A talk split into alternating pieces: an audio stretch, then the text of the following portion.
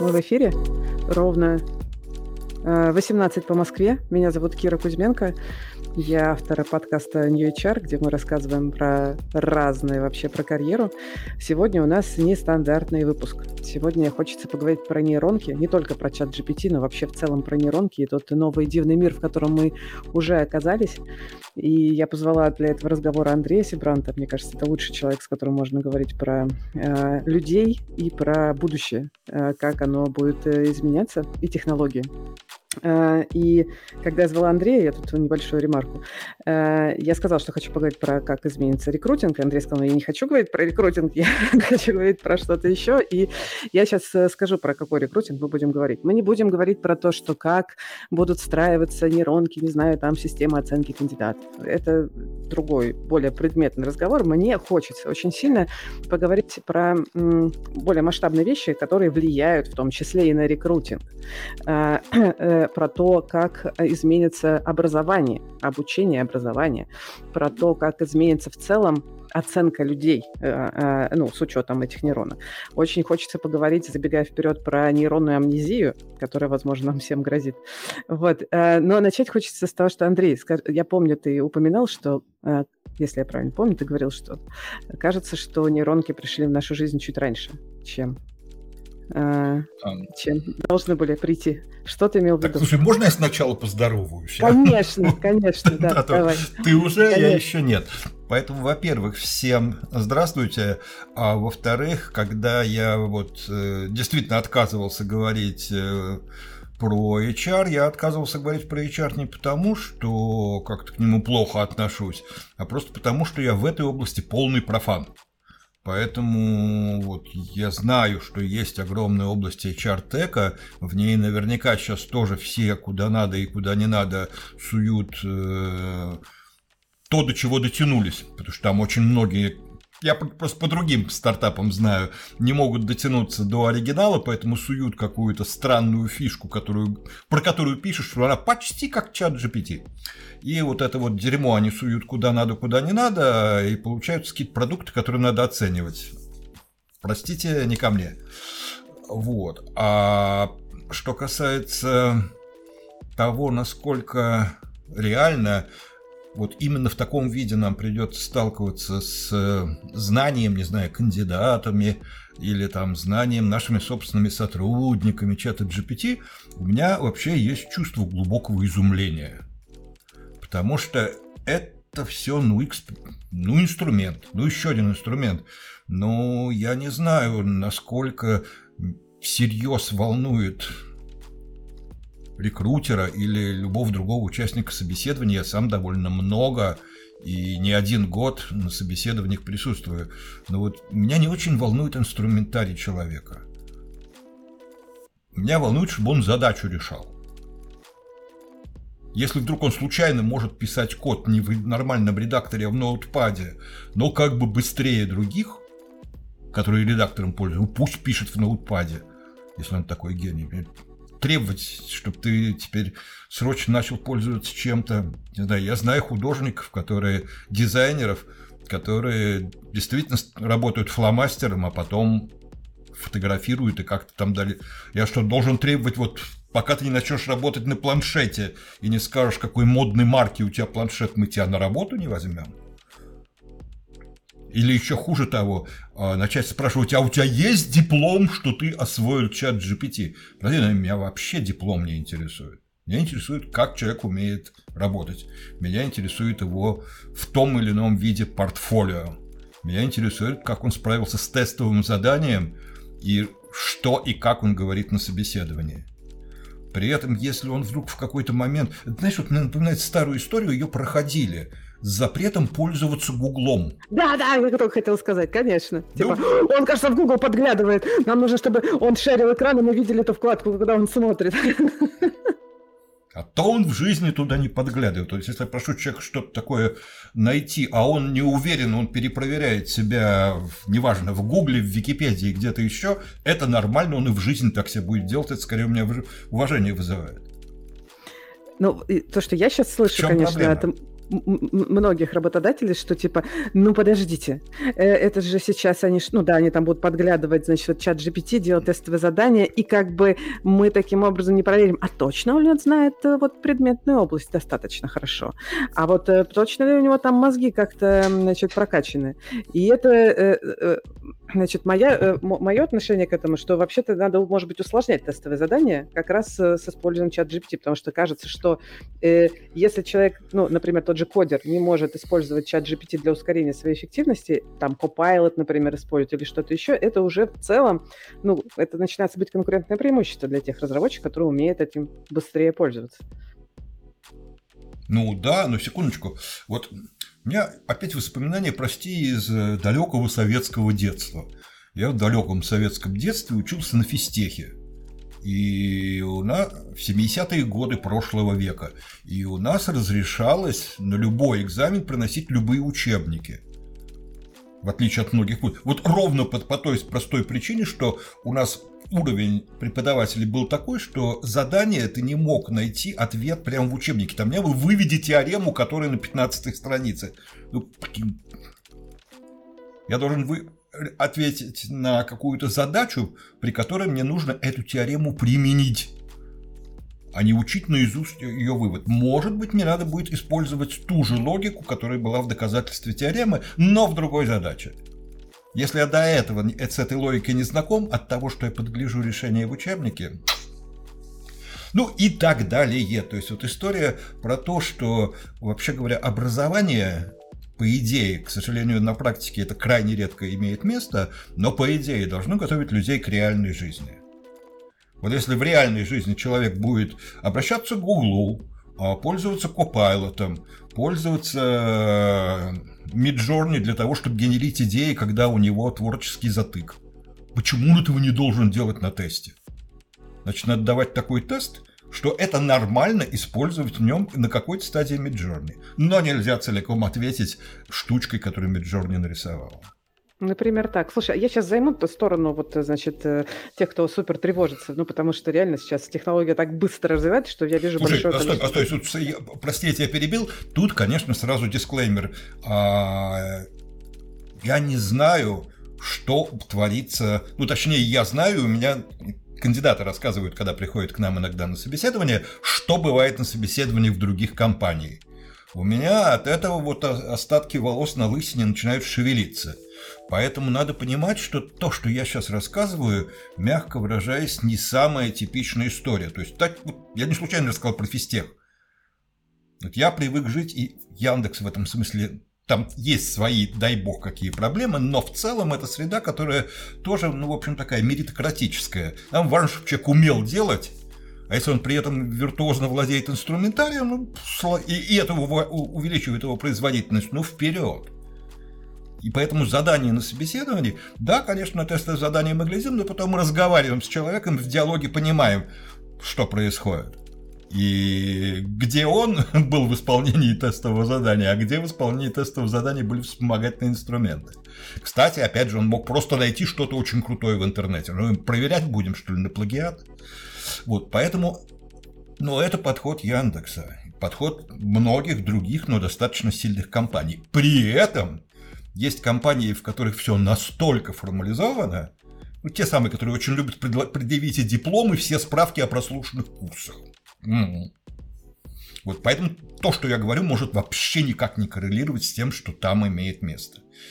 А ну, люди же туда тоже на работу устраиваются. Поэтому я вот, это еще одна из причин, почему я не люблю говорить про вот всякие вещи, связанные с рекрутментом, потому что, ну, вот там, где я сам сижу на собеседованиях вокруг меня, это немножко не самое типичная жизнь. Мы не случайно в Яндексе иногда ходим в маечках, на которых большим шрифтом написано «Я не репрезентативен».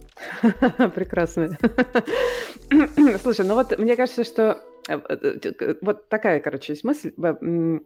Смотри, э, Понятно, что э, сейчас прям есть ряд э, профессий, которые активно стали использовать э, чат GPT, например, разработчики, например, те же дизайнеры или там копирайтеры.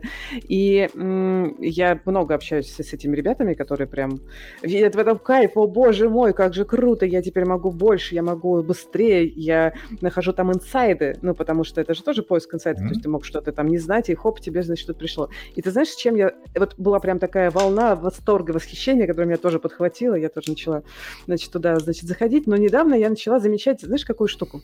Люди начали говорить, блин, что-то этот чат GPT-4 уже последний как-то не тащит как следует. Э, и уже не решает такие сложные задачи, как хотелось бы. И приходится действительно уже ходить в Google, тра-та-та. И я, ну, ну, вроде понятная как бы история, но я пошла дальше, покопала, значит, и вопросами. Вот. И кажется, знаешь, что, про что это? Это про вот то, что я анонсировала в начале. Про потенциальную нейронную амнезию, про ленность нашего мозга да, который говорит, блин, ну раз есть такой крутой инструмент, пусть он за меня теперь вообще как бы максимально решает, и хочется туда переложить как бы э, решение не запоминать, не, то есть переложить, может быть, даже э, как бы креатив туда, э, который вообще-то хотелось бы оставить э, здесь, или какие-то фундаментальные базовые вещи. Вот, и я начала думать, окей, а что же будет тогда ну, в условных школах? Причем можно взять обычные школы, можно взять школы профессиональные, там уже когда люди... То есть когда тебе э, не надо, не знаю, там, анализировать огромные массивы данных самостоятельно, да, ты можешь, собственно, загрузить, сказать, «Э, напиши мне сравнительный анализ, значит, Библии и, не знаю, там, Уилбера, вот, и получить э, возможно, оригинальные мысли. И вот эта вот штука э, меня привела к такому э, потенциальному выводу, что, возможно, в перспективе мы столкнемся с тем, что будет довольно сильное расслоение кандидатов, ну, в смысле профессионалов, давай не будем говорить про кандидатов, профессионалов, будут те, кто э, как бы берегут свою нейронку и обогащают ее э, фундаментальными знаниями, кругозором и так далее, и те, кто делегирует какие-то вещи на нейронку, и это будет очень сильная разница в профессиональных скиллах, на мой взгляд. Вот такая мысль э, рождается. Что ты скажешь? Как думаешь про это? Ну, смотри, это же опять как использовать. А, вот ты от, очень отлично, очень к месту употребила слово делегировать. Вообще, да, история про не только нейронки креативные, но и про многие другие современные технологии. Это история про делегирование. И, в общем, это отдельный скилл, который сейчас вот сам по себе требуется уже не только от высоких руководителей, но и от даже там, ну, не знаю, от джунов может меньше, но уже даже медлу есть что делегировать своему подавану. Поэтому история про делегирование – это действительно история очень важная. И человек, не умеющий делегировать, он, как правило, просто э, задыхается в итоге под тем, что на него падает, никуда не растет, и это плохо. И умение делегировать это вот Независимо от каких нейронок, я про умение делегировать там на всяких лекциях рассказываю уже много лет, просто потому что это действительно особенно в большой компании. В стартапе это еще не так важно. Но это как раз беда, когда ребята из стартапа переходят в большую компанию и вдруг пытаются все делать сами. Ну, и это нормально, когда вас пятеро, там, да, каждый должен уметь делать почти что все. Когда вас 500, это плохой способ эм, хоть куда-нибудь вырасти, какие-нибудь деньги заработать, не сойдя с ума. Там надо учиться делегировать.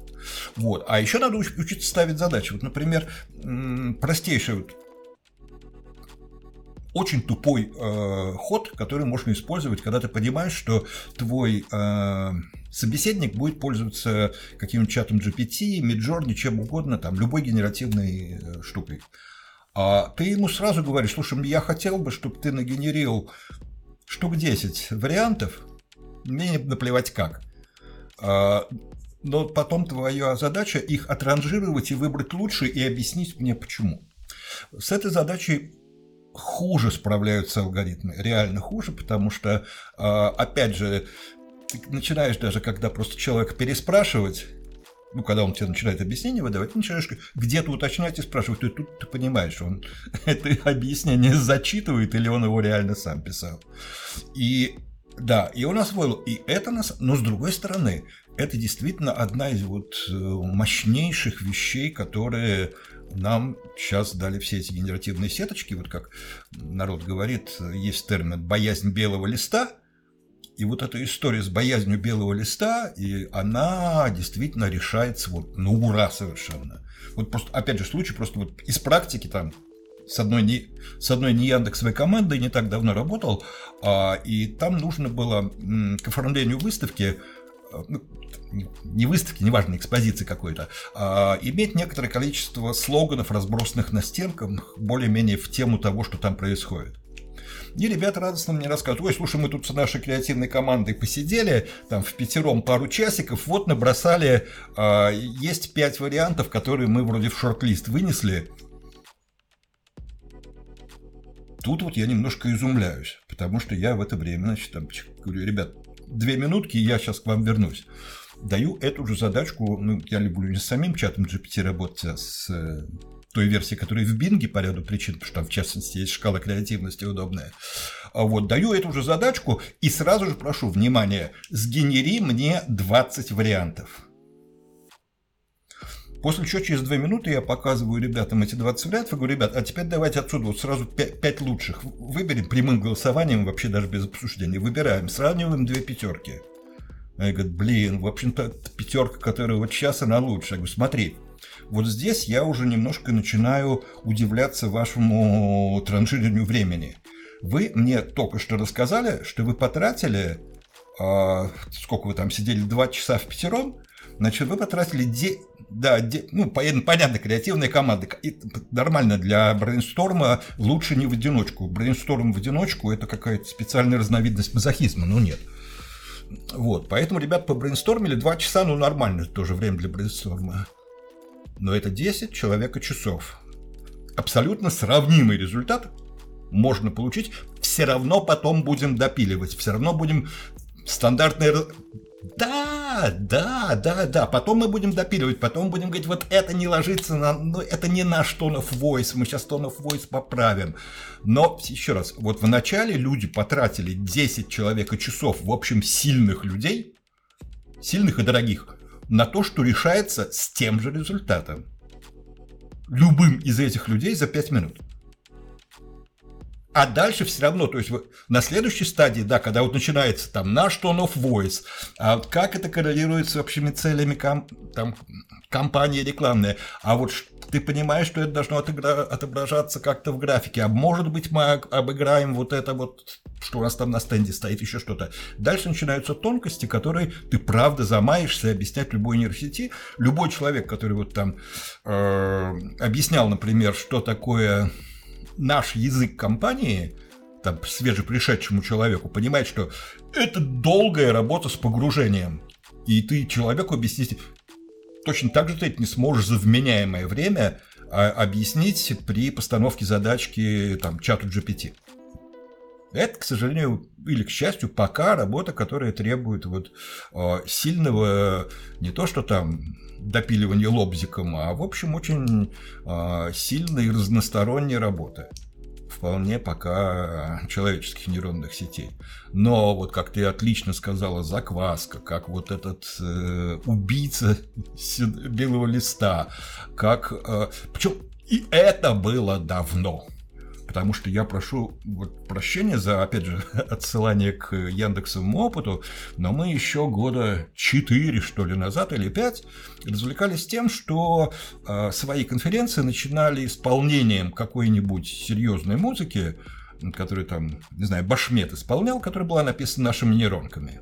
Что значит написано? Вот Кузьма Бодров, такой известный композитор, который с Башметом работает, он об этом очень хорошо написал. И это еще раз было, вот там, могу потом найти просто ссылку на эту статую, а, потому что она да, опубликована даже в, в паре мест, что говорит, мне ребята из Яндекса скинули какие-то мелодические ряды, ну, потому что она медишки, по сути, генерит, это Яндексовая нейронка. Я их слушал, слушал, а потом какая-то меня цепляет. Я понимаю, что вот я это могу развернуть. И я, говорит, ее поэтому называю. А дальше, как любой сильный человек, он не боится кого-то обзывать соавтором это вот э, середнячки страшно боятся. Человек, никогда вот, Лев Манович не боится Миджорни. Миджорни боятся те, кто рисовать, малевать только умеет. А Кузьма Бодров говорит, вот и соавтор дал мне самое главное. Вот мелодическую нитку, очень простую, но которую я дальше могу развернуть в то, что сыграет Башмет. Угу. Класс. Да. И вот эта вот история, что даже сильному композитору вот то, из чего рождается потом большая музыка, вот какая-то простенькая мелодия, которую можно там насвистеть, там одним пальцем на фано изобразить. Вот с нее начинается большая музыка. Эта фигня, она неутомима. У нее есть такое свойство. Ты ей сказал 20... Ты попробуй сказать человеку, даже креативному, а через полчаса 100 вариантов слоганов. Он помрет. Ну, он либо помрет, либо это будет ну такая чушь, начинается там с 11 -го. Невозможно. Тут ты можешь сказать 100 штук, и вот прямо сразу. Знаете, 100 штук даст. Не нравится следующие 100 штук, а эти их даст, они будут не хуже качеством. Угу. И вот эта история, что ты можешь с немножко, как бы это сказать, туповатым, немножко иногда галлюцинирующим, еще что-то не так делающим, но абсолютно неутомимым с автором. Да, и она не стесняется выдавать чушь. Вот это обычно же тоже проблема всех брейнстормов. Как там в начале любой модератор. Ребята расслабились, мы не боимся сказать что-то, что не реализуем. Сейчас вот у нас сначала нет там никаких ограничений, мы потом их наложим. Вот сейчас расслабились и начали. Но все равно остаются человеческие вещи. Вот человек боится там в присутствии другого коллеги что-то такое ляпнуть, потому что, ну да, сейчас, но он же помнит, запомнит, что я такую муть сказал и так далее. У, у всех этих генеративных штук нет этого страха, что я сейчас буду выглядеть идиотом. А вообще-то оттуда тоже рождаются разные хорошие истории из э, такого. Да, поэтому, Поэтому вот когда правильно ее используешь для брейнстормов, для там закваски, для еще чего-то на старте, когда ты потом наоборот используешь ее как адвоката гла- э, дьявола, когда ты выбрал что-то очень хорошее и говоришь, а теперь 10 аргументов, чем плохо вот эта штука для решения вот такой задачи. Кайф. Да, очень хорошо. И эта штука, опять же, не, боятся, не боится тебе сказать то, что на всякий случай боится человек, которому ты потом платишь зарплату. Да, в этом смысле э, последнее время много говорят о том, что вот должна появиться новая профессия, промпт-инженер, который будет, значит, вот это вот все формировать. Я считаю, что кажется, что нет, не промпт-инженер, а просто АИ должен стать таким же инструментом, как Word или Excel, для, ну, как да. бы, для любой профессии. Мы, каждый из нас должен, ну, как бы научиться быть промпт-инженером в рамках своей задачи, а не так Он туда будет, так он будет туда встроен. Это на самом деле вот э, основное отличие текущей истории с э, чат GPT, оно не в том, что есть чат GPT. И вот теперь все должны изучать чат GPT. И там уже 100 миллионов пользуются чатом GPT, поэтому это универсально. А, это все на самом деле, ну, как раз больше для газетчиков. Что критически важно, что чат GPT уже пришел в браузер, пока Edge. Но, ребята, значит, BART гугловый будет как-то встроен в Chrome. Они как бы очень здесь волнуются, чтобы их Microsoft не обошел на повороте. Поэтому это будет в любом браузере. А возвращаясь к Microsoft, есть офисный пакет, которым все-таки люди пользуются, ну, больше других пакетов на свете. Google Docs тоже есть, конечно, и там все тоже будет также встроено. Но давайте просто посмотрим сейчас на а, PowerPoint или Word. Вот тот самый Word, в котором у тебя пропадает болезнь, э, боязнь белого листа. Это не надо осваивать с чатом GPT. Просто кто работает с Word, после очередного обновления к нему приедет эта возможность. Вот я сейчас работаю с PowerPoint, и когда я готовлю какие-то презентажки сам, когда мне ну, пора, не всегда хочется дергать дизайнеров, когда там тебе какая-то простенькое выступление на один раз – у меня сейчас э, просто на десктопе рядом крутится локальная версия Stable Diffusion, потому что Stable Diffusion вполне себе крутится на маке, на обычном. Для этого не, не надо никуда в интернет ходить. Вот, и пока я там разбираюсь со слайдом и чешу репу, у меня 20 вариантов картинки к этому слайду уже сгенерила Stable Diffusion. Это сильно меняет на самом деле вот workflow, потому что раньше это было либо потом долго и муторно искать по всему интернету, а если еще понимаешь, что эта презентация разойдется, значит там надо по стокам искать, потому что иначе да, будут да. спрашивать а, права на картинку, а вот Яндекс тырит у чужих людей. Вот, а здесь у меня Stable Diffusion генерит, и там все хорошо с лицензией. И вот эта вот история, когда у тебя в стандартном, ключевое слово на самом деле здесь, э, PowerPoint – Угу. Когда у тебя в PowerPoint это будет встроено внутри, у меня просто не надо будет даже запускать рядом ничего, а да. а он мне будет генерить картинки, это изменит workflow работы с презентациями. И это автоматом приедет к каждому, у кого PowerPoint стоит. Или там автоматом приедет к каждому, кто пользуется Google Доками в любом виде. Это еще там сотни миллионов людей. И поэтому вот все эти генеративные сеточки сейчас просто изменят, они не станут вот, ну, то есть для кого-то станет, конечно, но, но, но ведь не случайно тот же Copilot встроен в GitHub. Угу. Это не, не отдельная штука, это штука, которая у тебя а, живет в той среде, в которой ты и так работаешь. Угу. Но мы же до этого научились, когда приезжает какое-то серьезное обновление, и там куча новых функций люди, которые работают с фоторедакторами, они уже давно привыкли, что в любом приличном фоторедакторе тебе не нужно учиться, как раньше, делать масочкой неба. Там есть одна кнопка «Небо заменить». Сам пользуюсь иногда.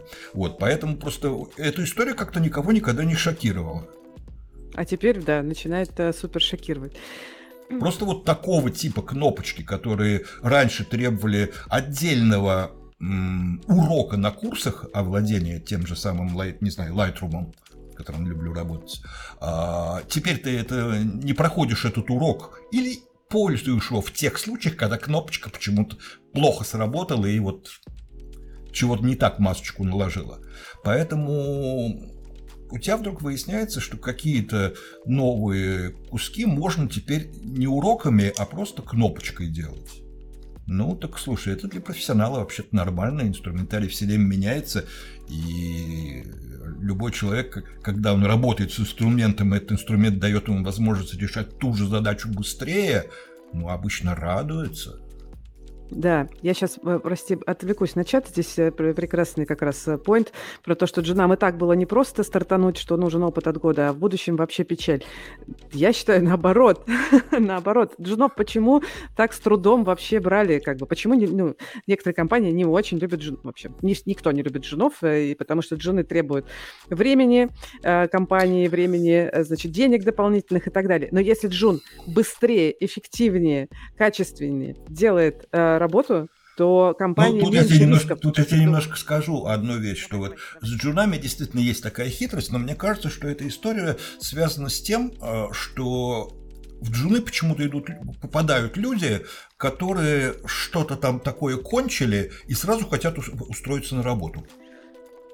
Ну и сразу зарплату 200 тысяч. Вопрос, где они были раньше? Вот этот вопрос всегда сильно интересует, потому что сейчас настолько развита ситуация со стажерством, с какими-то микростартапами, что любой человек, закончивший уже свое образование, причем неважно какое это формальное, то есть он закончил институт или он там закончил практику, у него уже есть опыт работы.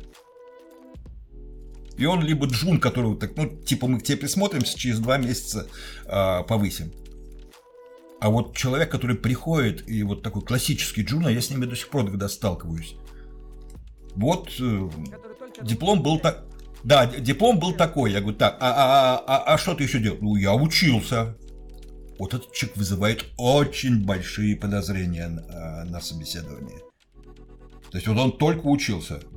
Вот он точно больше ничего не делал. А то, что он делал, он, скорее всего, все-таки что-то делал. А то, что он делал, не имело отношения к его специальности. То есть, там ему настолько неинтересно. То есть, вот джуны... Да, да, да, да, да, да. Да, да, да. Да, да, да, да, да. Вот, вот та самая история. А, поэтому вот история с джунами, она вот такая. Там больше всего плачутся на как раз вот такие странные джуны, у которых нет портфолио. А, когда, а джун с портфолио, это уже там до полдороги к миду. Поэтому и такого берут. Потому что, еще раз, там же не важно джун, не джун, там важно, не берут человека без опыта. Но сейчас человек без опыта в маломальские толстой компании вызывает сразу же вопрос, где он был до этого? Да, спасибо за этот ракурс, что если ты, по сути, во время учебы никак не пошел в практическую часть своей профессии, то есть большие риски, ну, можно косвенно предположить, что тебе, ну, не так, чтобы супер интересно, и ты как бы приходишь к работодателю и говоришь, вот я Джун, давайте, учите меня, еще дальше продолжайте. Это уже э, инвестиции в такого Джуна, они, правда, под вопросом. Да, мне вот дико нравится в ИТМО, например, ИТМО не единственный вуз, где это есть, а, ситуация, когда стартап как диплом может быть. Вот представляешь, когда мне приходит человек, выпускник, у меня говорит, есть диплом, какая тема? Да я тут стартап сделал, мне его зашли как диплом. Согласись, что это как-то сразу несколько меняет дальнейший разговор. Конечно. Это, в общем, джуном уже не пахнет. пахнет очень интересным э, кандидатом, с которым можно что обсудить. Да, это правда. А не вытаскивать, ну и чему ты там научился. Вот. Потому что знания, они не, ну, не, не, не дают никакой опыт. Так, Хорошо. Слушай, а можем мы с тобой э, зайти немножко в, на территорию образования в целом? Э, про то, как э, может поменяться модель образования. Я вот слышала недавно новость про то, что ОАЭ, э, там, я не знаю, правда, неправда, но говорят, что они там собираются в школу активно внедрять чат GPT. Вот, и меня, честно говоря, в голове не умещается, как может измениться э, вообще поколение людей, которые учатся с чатом GPT. Ты приводил пример с Гуглом, понятно, там можно в Гугле посмотреть, но здесь, мне кажется, это уже сильное делегирование на том этапе, когда важно еще не делегировать, а важно еще обогащать очень сильно свою нейронку на этапе, ну, когда ты еще э, там ребенок, условно. Что ты про это думаешь? Ну, слушай, давай начну там сначала с чуть более высокого уровня образования с института, а, хотя ключевая фраза для того, чтобы задать вопрос, надо знать хороший вопрос и получить хороший ответ, надо знать половину ответа.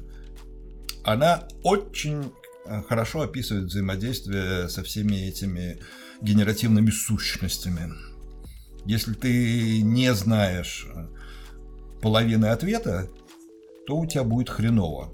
Вот когда смотришь, например, как хорошие художники работают с Midjourney и с э, Stable Diffusion, ты понимаешь, что они работают, у них продукт очень классный, в том числе потому, что у них есть, как у любого сильного художника, базовая насмотренность.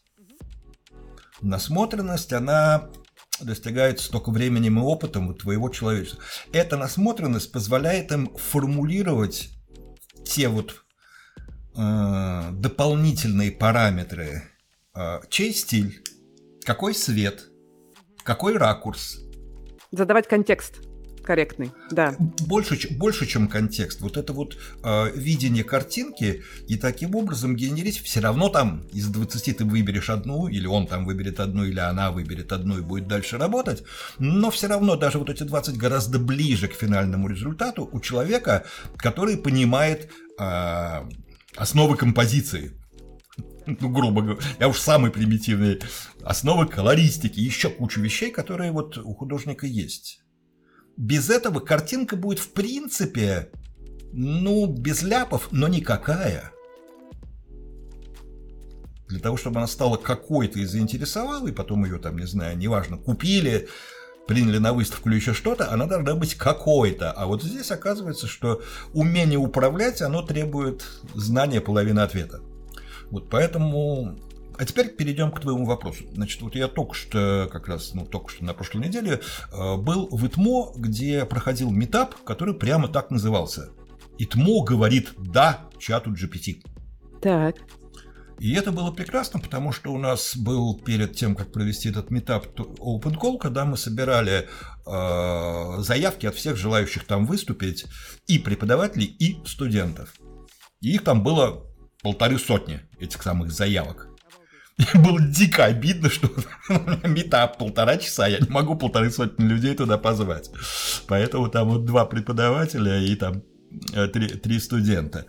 И там было куча всего сильного, и все это встраивалось в учебный процесс. И на самом деле, пока мы говорили, я понял одну очень важную вещь. Кажется, вот эти вот технологии, они сейчас не то, что изменит учебный процесс, они в него точно так же встраиваются, если это хороший учебный процесс, как они встраиваются в Word. Потому что тебе не нужно писать отдельный редактор на основе чата GPT. Тебе нужно его встроить в Word. Потому что форматировать в Word удобнее. Там, правда, одной кнопкой не надо для этого объяснять, что такое форматирование в виде э, текстовой подсказки. Проще кнопочку нажать. И оказалось, что вот есть, видимо, два и будет, наверное, точнее, два типа вузов. один вуз, в котором люди учатся для того, чтобы научиться, и их от этого прет. Им это интересно. Ну и преподаватели к ним относятся как э, к, по сути дела, коллегам, с которыми им интересно, которых им интересно чего-то, чему-то научить, передать какие-то знания, умения и совместно что-то сделать. Потому что в хорошем вузе это всегда проектное обучение, и в итоге совместные проекты, в которых там Иногда преподаватель стоит локти кусает, потому что по правилам игры он не может сильно влезать внутрь, он может только чуть-чуть подсказывать, они должны сделать все сами. И вот в таких вузах появление любой такой новой штуки, отлично мы сможем более крутые задачи решать, потому что у нас теперь инструментарий побогаче. А есть вузы, которые э, понятно для чего посещают студентами, чтобы диплом по факту купить, рассчитавшись своим временем. И понятно, что когда человек может свое время сэкономить, это дорогая штука, и курсовые, и дипломы будет за него писать чат GPT, потому что сама эта курсовая нафиг человеку не нужна. Если бы она была ему нужна, он бы взял и написал. Преподаватели, которые на самом деле понимают, что никому не нужно то, что они читают, но очень хотят, они-то, блин, в свое время отчитывают, они очень хотят отомстить студентам, чтобы они тоже провели время. Это те, которые заставляют сейчас, уже сейчас, переписывать работы, я знаю пару таких вузов, переписывать все от руки, потому что знаем, вы вас вы из интернета надергали. Не, я не шучу. Московские, причем вузы не буду называть, но московские вузы. А что творится в провинции, лучше не думать. А вот эти технологии на самом деле резко не то, что вот ты говоришь, там, э, дифференцируют людей на тех, кто умеет и кто не умеет, они будут на самом деле очень хорошей лакмусовой бумажкой для вузов. Угу. Потому что понятно, про что этот вуз, если в нем борются с чатом GPT, запрещают все эти технологии, это значит, что там учатся студенты, которые вообще ни, ничему учиться не хотят. Ну и преподаватели ленивые, в общем, тоже. И при... А почему они не хотят? Потому что такие преподаватели, что они научить ничему не могут. Извини. И это маркер вуза. Вуз, который а-ля ИТМО, поверь, таких вузов, в общем, довольно много будет, особенно технических, а, говорит «да», это вуз, который как раз готовит человека реально э, что-то такое делать на работе, где этот самый чат GPT у него тоже будет, опять же, встроенный в Copilot, еще что-то. Я сейчас все время говорю про чат GPT, очень плохо, не надо использовать это слово. А мне кажется, это будет уже как Xerox из серии, это будет нарицательное имя. Но я, я надеюсь, что нет, потому что вот э, термин Copilot, он гораздо более понятен программисту, он, он сдает, пытается по-нашему они попытались поговорить с чат GPT, говорят, господи, ну действительно галлюцинации, зачем мы будем сейчас делать вот этот вот э, генератор массовых галлюцинаций? Э, а потом они по, поиграли с Копайлотом на, гитхабе. О, тогда понятно, зачем мы будем это делать. Угу, угу. Поэтому... Ну, то есть ты говоришь о том, что чат GPT или там условные там другие нейронки, это будет маркером. Маркером э, хорошего вуза, маркером, может быть, хорошей школы, и, кажется, маркером Да, хорошего... да, я, я, просто, я просто по индукции тебе хочу сказать, что это спустится в какой-то степени и в школу, потому что сейчас вот э, у нас ребята, которые в Яндекс учебнике работают, они как раз э, активнейшим образом отсматривают кучу всяких действительно толковых стартапов, которые к ним понабежали на предмет э, всякого дополнительного углубления, ускорения и прочего учебного процесса в школе. Угу. Там же персонализация, естественно, очень хорошая сидит. Вот, поэтому, да, вот там, где это запрещают, это не история про то, что вот мы сохраним возможность, людям возможность думать. Вот, простите, э, думать надо с использованием всего доступного инструментария. Это примерно как аргументы некоторых очень консервативных людей, что вот не надо пользоваться Гуглом. Я вот доктором наук стал, между чем в библиотеку ходил, журналы заказывал бумажные. Ну, и поэтому я умнее, потому что я это прочитал. Сколько человек прочитал, который нашел гораздо более интересную публикацию, которую ему ни одна библиотека не предоставит где-нибудь на архиве. Даже сопоставлять смешно. Или помнишь, как, ну, вот эта история тоже, когда переход был на автомобиле, как типа, нет, автомобили против, ну, как бы ты можешь сесть и доехать быстрее, можешь на лошади медленнее. Ну, как бы точно, ну, как выбор очевиден. Слушай, а что думаешь по поводу вот этих вот э, громких заявлений э, в паблике про давайте запретим э, в, в Италии, давайте, значит, приостановим на 6 месяцев э, подписанный Возником и Маском, господи. Слушай, ну, во-первых, любые запреты в Европе я правда не хочу рассматривать. Европа а, в этом месте, особенно, ну не Европа, блин, нельзя говорить вся Европа, но европейские, а, как бы это сказать, а, политические элиты, они вообще изначально и до сих пор ко всему технологическому относятся с большим-большим скепсисом. Меня в этой истории с Италией удивило только то, почему это Италия, а не Франция. Казалось бы, должны они. Я вот года четыре, что ли, назад попал, а, так, было довольно странное сборище в ЮНЕСКО. А, по поводу, не поверишь, рекомендательных алгоритмов. И там, значит, сидели ребята из MI, это такой прекрасный немецкий стартап, сейчас уже не стартап, а хорошая компания, Google, ну и вот поскольку в Европе собственными как бы большими системами, кроме Spotify, никого и нет, то там сидел еще Spotify, и в качестве поисковика -то, тогда был Яндекс, а сидел я. И мы, значит, что-то пытались им рассказывать, как работают э, рекомендательные алгоритмы, чем это хорошо, почему это действительно начинает все шире и шире использоваться, а потом взяли э, слово уважаемые французы, и выступил два представителя французской академии. Речь их сводилась к простому. Вот академия, она имеет право рекомендовать. Я вот академик, вот так... А все эти ваши алгоритмы, единственное, что мы можем сказать, если уж это так модно, то 20% может рекомендовать ваш алгоритм, а остальные 80% будут из списка утвержденной французской академией. Мы носители французской и вообще европейской культуры. Ну вот. А оно примерно так везде в Европе, поэтому, поэтому европейская история меня мало интересует. Ну, как бы... Назови, назови, назовите мне хорошие прорывы европейские. Вот. Все, о чем мы сейчас говорим, оно либо в Штатах, либо в Китае. Причем я не имею в виду эти сеточки, я имею в виду все то, чем мы пользуемся. Еще раз, Spotify – дичайшее исключение европейского продукта, которым как-то пользуется более-менее весь мир. Других Европа не создала. Вот. А что касается письма, ты, видимо, на него еще как-то ссылаешься. Письмо и да? в целом нас в чате прямо спрашивают, а что вообще думаете про риски и, и так далее? А, про, про, про риски... Э, Начнет Слушай, встраиваться а, во все системы. Ты, ты, ты потом, потом в чате кинь, пожалуйста, ссылку. Я просто, поскольку написал на эту тему Лонгрид, меня немного... Причем забавно, я его написал в феврале, когда еще не было всей этой истерики. А вышел он э, буквально позавчера на этой, в правилах жизни. Я, я так ржал.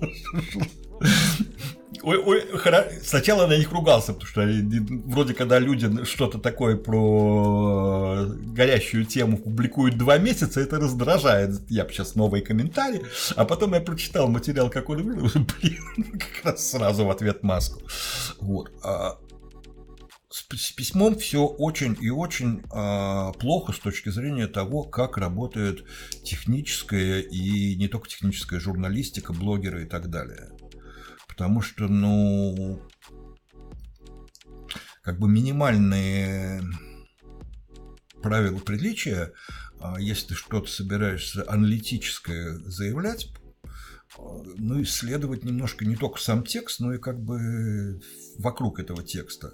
Ну, например, что-то такое, что такое Future of Life Institute, который, собственно говоря, инициировал это письмо, который распространил это письмо.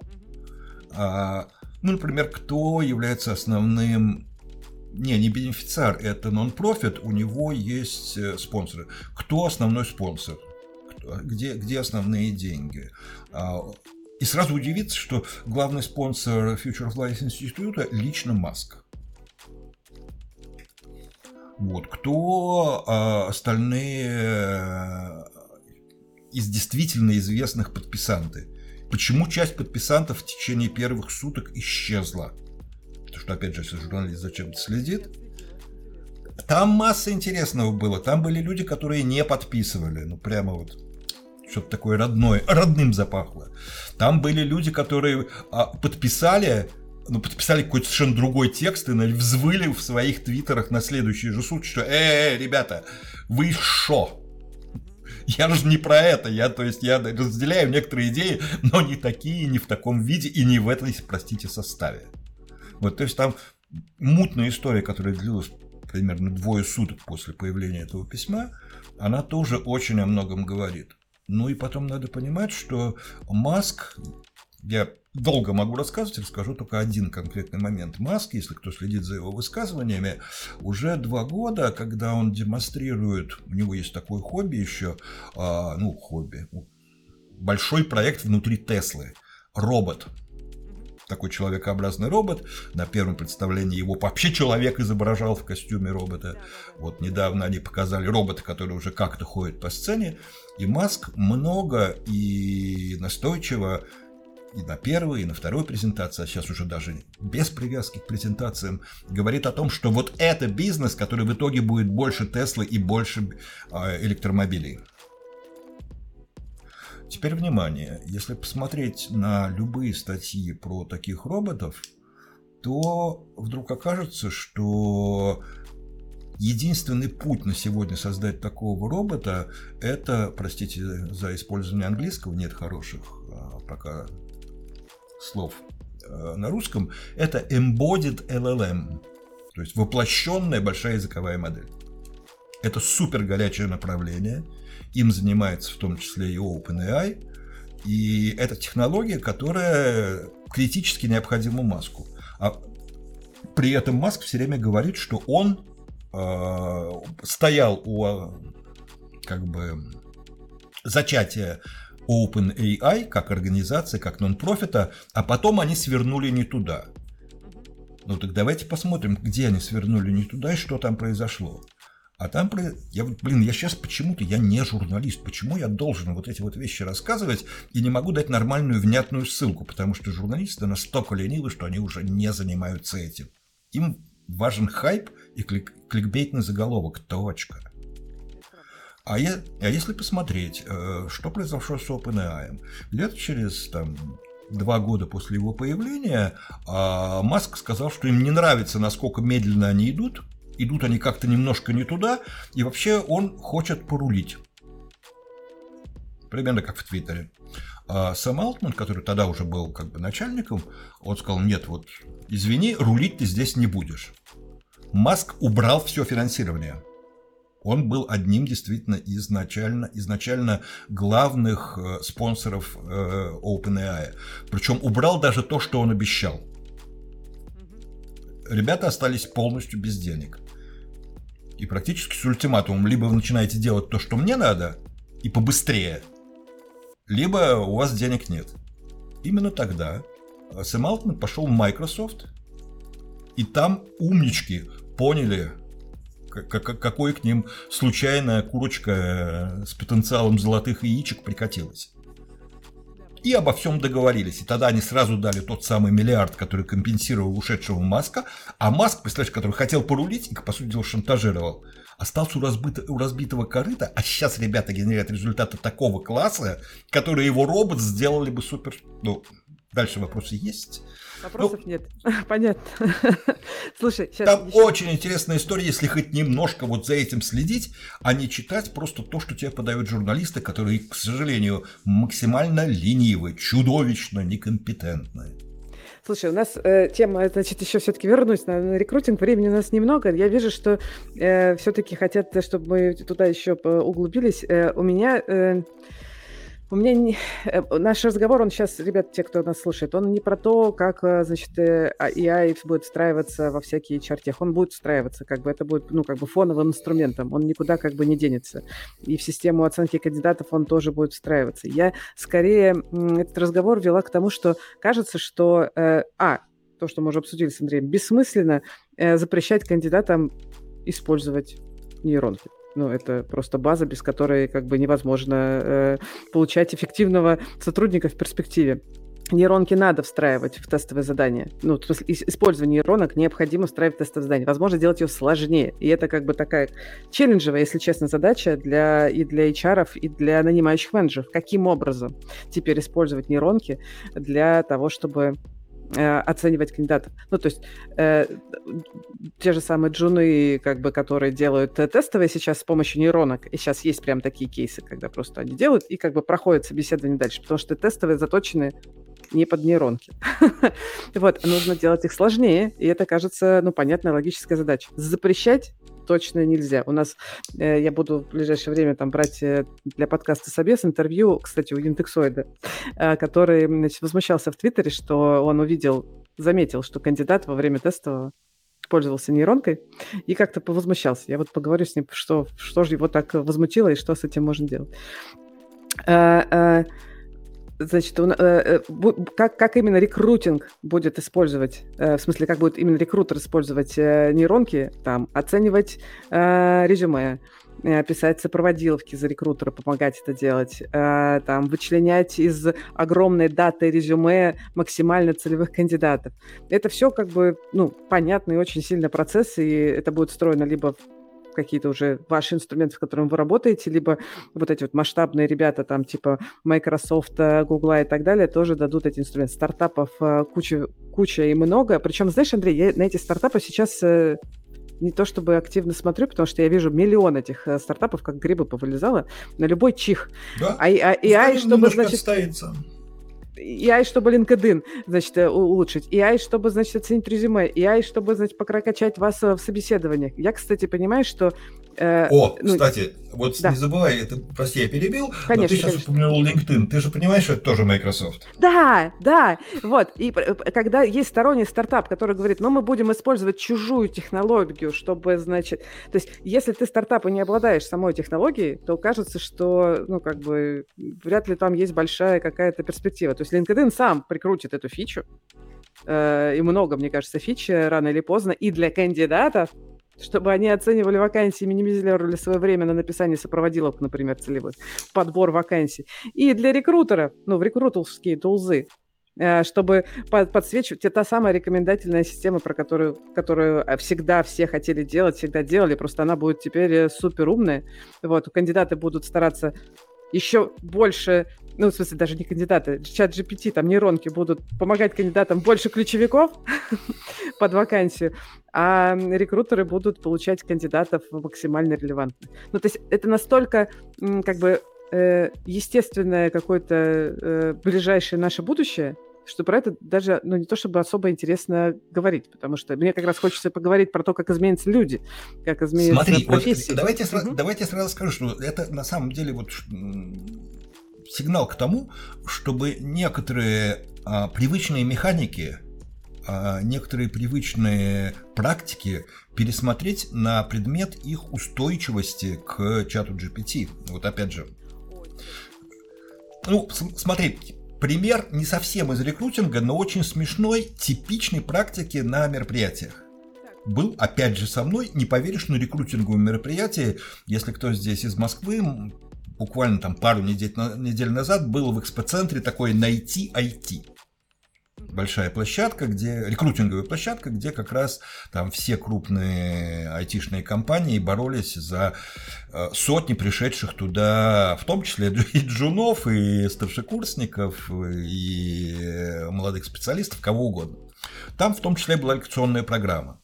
Лекционная программа, значит, меня призвали там одну лекцию прочитать, я им читаю так, вдохновляющую как раз про вот этот самый славный мир а, всяких там чатов GPT.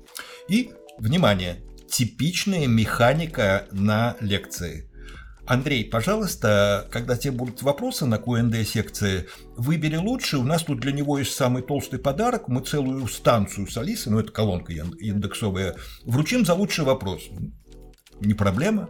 Я, значит, рассказываю им лекцию, длинная секция Q&A, один из ответов реально сильнее, потому что это ответ э, не уточняющий вот прямо под лекцию, а как бы следующего уровня, то есть по результатам лекции, мне казалось. У человека в голове должна была выстроиться некая картинка, он в этой картинке увидел мутное пятно и туда спросил. А ну, просто реально, вот как, когда имеешь большой лекторский опыт, ты чувствуешь, вопрос крутой. Ну и понятно, я, значит, радостно, вот, ребят, вот этому мужику сейчас давайте колонку. Мужик встает, колонку берет, говорит, не, спасибо большое, колонку я возьму, Алису люблю, но вопрос не я задавал. Я просто там успел набить пару тезисов с твоих э, слайдов в чат GPT, а дальше поставить задание, какой крутой вопрос задать лектору, у которого были вот такие тезисы. Кайф. Практика, сразу в практику идти, правильно, что рассуждать, надо идти он, и практиковать. Он абсолютно все равно заслужил, и я только, только ему поаплодировал именно за то, что человек правильно применил инструмент, э, вполне заслужил этот приз. С другой стороны, стандартная механика, а давайте мы будем лучшие вопросы поощрять после лекции, уже перестала работать. Да, да. Люди будут это делегировать. Слушай, а такой вопрос. Как ты думаешь, в целом, можно ли нейронкой заменить вообще оценку кандидата? Вот прям вместо живого нанимающего ну, я, опять же, Яндекс, Яндекс, Яндекс. То есть это мои, мои, мои я... а, нет, потому что существенная часть э, собеседования – это насколько человек впишется в команду. В Яндексе очень важна командная работа, собственно, поэтому мы там сейчас всячески людей там в хабы возвращаем из тех, которые, то есть не, не требуем, чтобы все вернулись в Россию, но мы очень хотим, чтобы люди э, все-таки в какой-то офис хотя бы пару дней в неделю ходили. То есть как классический гибридный режим, а не чистая удаленка. Я навсегда уехал в Таиланд и там живу. А это все связано с тем, что командная работа а, основа, и вот как раз отдельная тема, как там удаленка, гибрид и прочее э, связано с командной работой, но для нас э, человек не может не быть членом команды. Это... Это, а черт его знает, там не поймешь ценности, не ценности. Вот э, это же иногда какое-то совершенно спинномозговое ощущение. Вот там выходишь после собеседования, там пообсуждать. Слушай, я не, не хочу с ним в одной комнате сидеть. И это право человека, потому что у нас всегда сидит тот человек, который непосредственно себе берет, то есть вот его непосредственно начальник. И если непосредственно начальник чувствует, что ну не хочу работать. Ну, иногда удается вербализовать, иногда нет, но практика показывает, что переломать его и там сказать будешь, вот будешь, переломишь себя, человека воспитаешь, хреново это все кончается. Ну хорошо, а если тогда последнюю милю оставить за человеком, а предыдущую делегировать? Ведь э, самое ну, дорогое время, а я знаю тоже про процесс собеседования в Яндексе, э, это же очень много времени уделяется э, нанимающих менеджеров, опытных, экспертных, чтобы, значит, вот сидеть и задавать, по сути, ну, по скрипту, ну, более-менее системные там вопросы на секциях. Вот. И как бы очень хочется делегировать, чтобы более эффективно тратить время этих нанимающих. Эм, а, например, на последнюю милю на... звать человека. Угу. Вопросы на секциях, там же очень важно, как человек размышляет, а не то, что он сказал э, в ответ. А бывает, ну, с программистами там чуть иначе, они не очень любят вот тот подход, который там я, например, практиковал, задавать вопросы, на которые я не знаю ответа. И есть подозрение, что его вообще не бывает. Ну, по крайней мере, правильно. Поэтому, как человек размышляет, я вот очень хорошо знаю, что ребята там э, очень внимательно смотрят, и, собственно, она очень тяжелая в Яндексе для программистов, алгоритмическая секция. И человек может на ней даже ошибиться, но как он ошибся и почему он именно туда пошел, сообщает очень много. То есть как раз это вот тяжелая длинная секция, и на ней должны сидеть очень понимающие люди, чтобы каждое его каждое его ну, телодвижение его ума о нем очень много говорит о том, что он на самом деле знает, какой у него стиль э, работы с алгоритмами и так далее. Угу. То есть вот это точно не... Угу. Где-то логика, где-то стиль. Угу, угу. Интересно, конечно, но мне кажется, все-таки часть вещей будут э, стараться заменять нейронками. Нейронки кандидата будут работать с нейронкой. Ну, во многих, во, многих, во многих местах да, но это уже зависит от того, насколько, а, прости, ну точно так же, как и до всяких нейронок часть найма, в общем, была довольно неплохо автоматизирована на всякие такие очень массовые специальности. Да, да, да. Поэтому сейчас это сдвинется выше, конечно. Когда это массовый, но такой умственный найм, то есть я просто точно знаю, в том числе в Штатах, что там, от знакомых, которые занимались этой автоматизацией найма, там, скажем, кассиров в магазины, пока там еще кассиры какие-то существуют. И там это вполне такая алгоритмическая история, хотя довольно тонкая, потому что там ну, в том числе там психологическая устойчивость, стрессоустойчивость, еще что-то. Но автоматизировано полностью. Там это в больших сетях такая текучка, что держать живых рекрутеров никто не хочет. Вот, поэтому сейчас это сместится от кассиров к менеджерам, там, чуть повыше, еще да. кому-то, угу, чуть повыше, угу. да. Угу. Но кажется, на э, высокоинтеллектуальной профессии э, рискованно на такое идти. А еще софты. Что, что значит высокоинтеллектуальная? Ну, вот как раз вот... алгоритмы, например, да, или там вот креатив, например. Ну, то есть дать возможность... Это зависит, это зависит не от профессии, а от задач, понимаешь? В те э, компании... Ведь это, прости, вот опять же сейчас э, апелляция к тому, что э, было у меня в Дефистехе. Почему нам разрешали чем состояло объяснение, почему мы можем пользоваться учебниками, кроме того, что в жизни ты будешь иметь доступ в библиотеку. Еще был как бы ну, основной смысл физтеха, который нам все время объясняли, что ты учебник читаешь не столько для того, чтобы его потом применять в жизни, сколько понять, что в нем еще не написано, и написать то ли новый учебник, то ли хотя бы главу в имеющийся. Ну, потому что из нас готовили ученых. Угу. Но, прости меня, в обычном инженерном вузе не стоит задача, и там человек действительно придет на производство и будет применять полученные знания, а не писать новые главы. Поэтому история того, что там является интеллектуальным, ну, можно долго спорить, применять знания тоже интеллектуальная работа. Но просто там, где это применение какого-то полученного знания и там оно тоже, конечно, творческое. Даже токарь – творческая профессия. Я с детства выучил. А, оно бывает разное. И чем больше оно массовое, чем больше в нем все-таки а, каких-то рутинных задач, тем, тем, тем, тем легче там будет идти автоматизация. Точно так же, как я уверен, что вот мы сейчас с тобой все время говорим про э, вроде бизнес-компании, но ведь не случайно есть термин наукоемкий бизнес. Вот прием в аспирантуру вряд ли кто-нибудь э, начнет проводить с помощью нейронок. Ну да, да. Ну, если у тебя наукоемкая позиция в компании, и сама компания наукоемкая, продукт у нее наукоемкий, а, то там начинает больше работать технологии и подход, характерный для науки, а не для производства. Если компания больше промышленное программирование, например, производственное, то это скорее подход к инженеру на производстве, и там степень автоматизации может быть гораздо больше.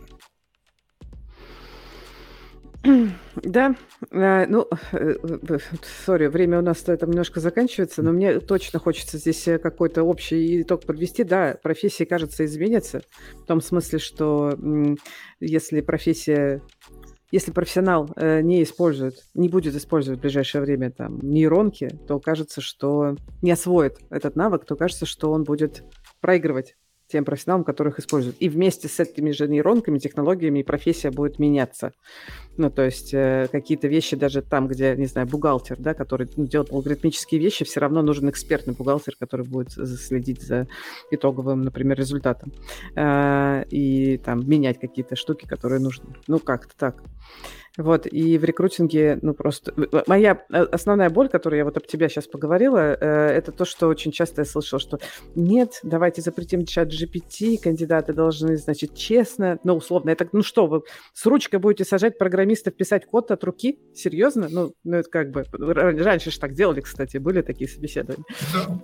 Вот, а, ну, как бы это же бессмысленно. Он же не будет у вас ручкой писать код в жизни. Он у вас будет писать код с Copilot. Сделайте ему такое тестовое, чтобы вы увидели. Да, понимаешь, в половине мест или в 70% мест человек и до этого писал код не сам, он на Stack Overflow уходил. Да, да, да. Это правда. Ну и не только код, тут же и контентные вопросы очень хорошо тут Ну, там тоже было куда ходить, знаешь. Да, да, да. Окей, если что-то важное, как ты считаешь, вот э, про нейронки, что мы... Мне самое главное, кажется, сказать э, всем, что а, как бы, как бы революционно это не выглядело, вот этот налет революционности, это во многом как раз хайп. Это все равно эволюция. Это, понимаешь, это действительно некое ускорение той эволюции, которая идет не один год. Потому что а, когда начинаешь оглядываться вокруг, у тебя эти чертовые нейронки уже везде. Обычный поиск, без всякого там разбавление бардом или э, чатом GPT, сейчас тебе ответ любого поискового движка это на 80% результат работы нейронок, а не каких-то придуманных людьми умных факторов. А, Все, что сейчас говорят про безопасность, что туда, вот, ребят, а как вы думаете, на чем антифрод работает? Почему до, до сих пор банки соглашаются проводить электронные платежи и не очень боятся, что половина из них уйдет в карман мошенникам? Антифрод, весь антифрод на машинном обучении. То есть история про то, что машинное обучение уже вокруг нас, оно тут сейчас просто не стало, вышло немножко так на авансцену, и главное, оно начало разговаривать с нами человеческим языком, а мы люди, для нас язык это, хотим мы того, не хотим, что-то такое очень священное, вот возбудились, и особенно возбудились те, кто вот глаголом «жечь сердца людей», а тут оказывается, что, ребят, вы для этого не нужны. Глаголом «жечь» может и алгоритмы, и от этого у людей крыша поехала. Но это все равно эволюционное развитие. Это не то, что случилось нечто небывалое. Это очень хорошо. Как раз вот как раз люди изнутри айтишных компаний, они это очень хорошо видят. Об этом там Сундар Пичай пытается там от лица Гугла все время объяснить.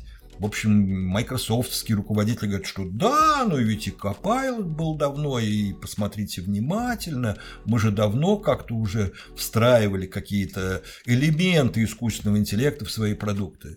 И Adobe, который начинает говорить, ну да, мы сейчас, конечно, встроим что-то типа Soft Diffusion, но посмотрите, и дальше вот те самые, мы же умеем там одной кнопочкой убрать провода, которые мешают в кадре, или там небо перекрасить в закатное.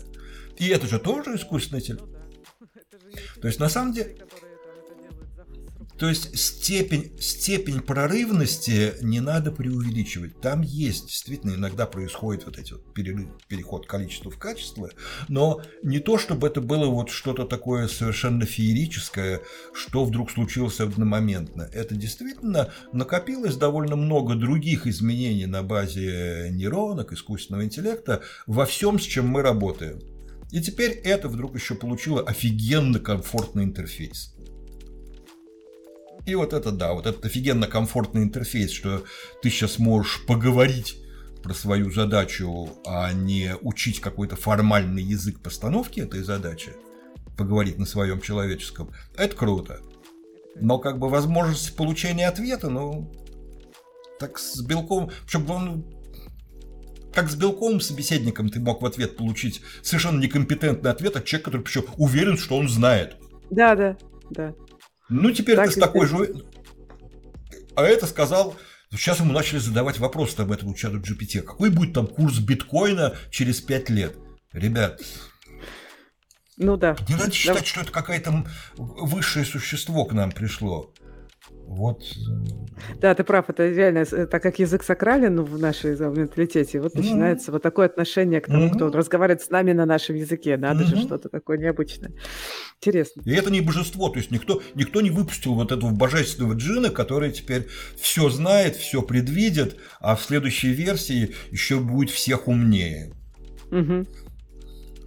Да, там, ну, хорошо бы понимать, как оно это все работает. Ну, то есть, э, хорошее, как бы, в целом завершение, то, что вообще-то нейронки уже давно были вокруг нас, просто сейчас они заговорили э, на нашем языке, и поэтому хайп пошел довольно бодрый.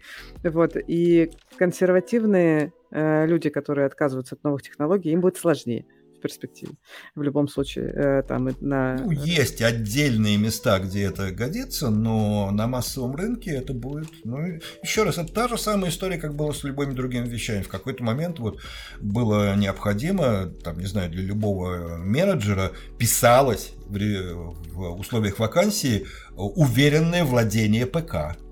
Да, Вспомни, да, это да. было не так давно. Да, конечно, конечно до сих пор некоторые пишут вот это, некоторые, значит, ребята. Да, тут Сабира спрашивает, э, прокомментируйте слухи, скоро уволят всех айтишников, так как код будет писать нейронка. Сабира, э, ну Нет, вот нет, э, конечно же, нет. Мы говорили да, уже на этом со- со- созвоне, на этом стриме, что ну, нейронка Еще это раз, давай, давай, вот про тот же самый стек, давай про тот же самый Stack Overflow, что вот, ребят, ну ведь как бы там почти весь код написан. Зачем вам нужен э, айтишник, вам нужен какой-то этот эникейщик, который просто будет копироваться с Stack Overflow и запускать на вашем компьютере. Я даже знаю компании, которые пытались так сделать. Легкотня. Казалось бы, да. Зачем платить айтишникам такие зарплаты, разработчикам? Давайте просто наймем Да, да, да, только теперь ты будешь не копировать.